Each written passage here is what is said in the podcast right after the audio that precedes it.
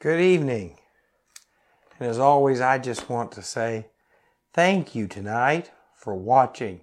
Uh, if you are watching here tonight, things might look a little different. Um, we've had this set up here for church a long time and just never had the time and effort to really just get it to, to use. And, and so just really wanted to try to start using that again. It's kind of better than looking at my um, windows at home or my uh, dirty bulletin board in my office. And so, as always, I just want to thank you for watching and, and uh, pray tonight that this is a blessing. Just had the privilege of finishing up our Bible study tonight here at church and, and journeying through the book of Jeremiah. And actually, we're almost on the same theme um, tonight as we were on in Jeremiah. And so I think that's always encouraging as a pastor to, to hear the same thing coming out in your sermons because it's a reiteration that God is speaking and not you. Now, as people, you might not always think that hearing a lot of the same stuff is, is that great, but it is. And so tonight I want to talk to you about this idea of how do we view God in times of great blessings? How do we view God in times of great blessings? I would say that all of us are guilty of, of growing somewhat complacent in our walk with the Lord when things are going well. Um, when there's money in the bank, when our job's secure, when our children are healthy, when the church is doing well, that we sometimes coast in our walk with the Lord.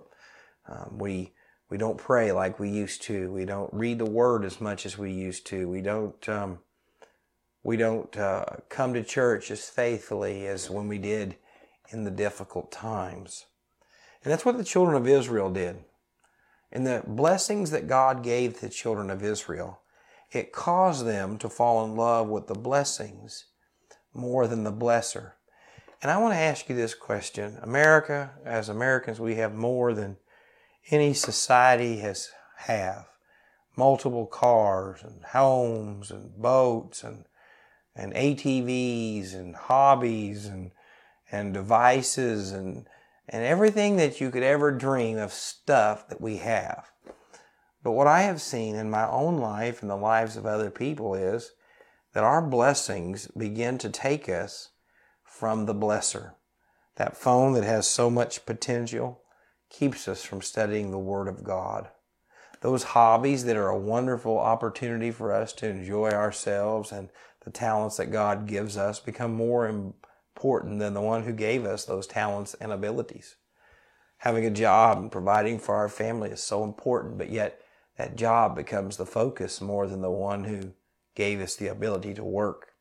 And tonight you might be saying, well, Jake, you're hitting awful close to home tonight, and that's okay. That's the Lord showing you and me where we need to repent and to change and to seek the Lord's face.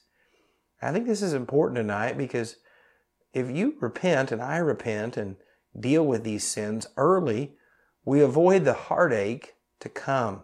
It's kind of like when a doctor tells someone they have pre-diabetes and that they need to get their eating and stuff under control so that they don't become a full-fledged diabetic.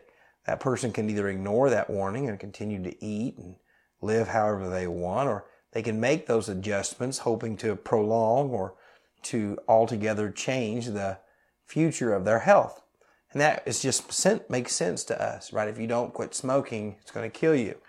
Um, if you don't um, quit drinking, it's going to tear your liver up. If you don't quit overeating, it's going to put you in an early grave. We understand those warnings. And listen to what it says in the 10th chapter of Hosea, starting in verse 1. Verse 1. Israel is a luxuriant vine. He produces fruit for himself. The more his fruit, the more altars he made. The richer his land, the better he made the sacred pillars. Their heart is faithless. Now they must bear their guilt. The Lord will break down their altars and destroy their sacred pillars. I want you to hear that tonight. In the abundance of God's blessings, they became prideful and worship the blessings instead of the blesser. And I'm going to say something tonight, and it might not go over very well. It might. I just believe it's what the Lord wants me to say. Many of the problems that you and I have in our life is because our blessings became more important than the blessers. That debt that you are struggling under because you thought you needed that new car, new boat, new device, whatever it was. Even though God had blessed you with something nice, you wanted something more. And now you're struggling with the cost to repay it. All those events and sporting things and hobbies that you have invested all of your time and effort into when the friction comes and the disagreements happen all that time and wasted money and effort has come back to cause pain in your life. And so tonight I want you to think about this, whether it's your health, whether it's your finances, whether it's your relationships. What God has given you, be thankful for.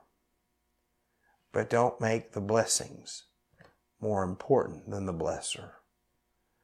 I tell churches this all the time. They ought to be thankful for pastors who preach the word and love the flock, but don't idolize your pastor.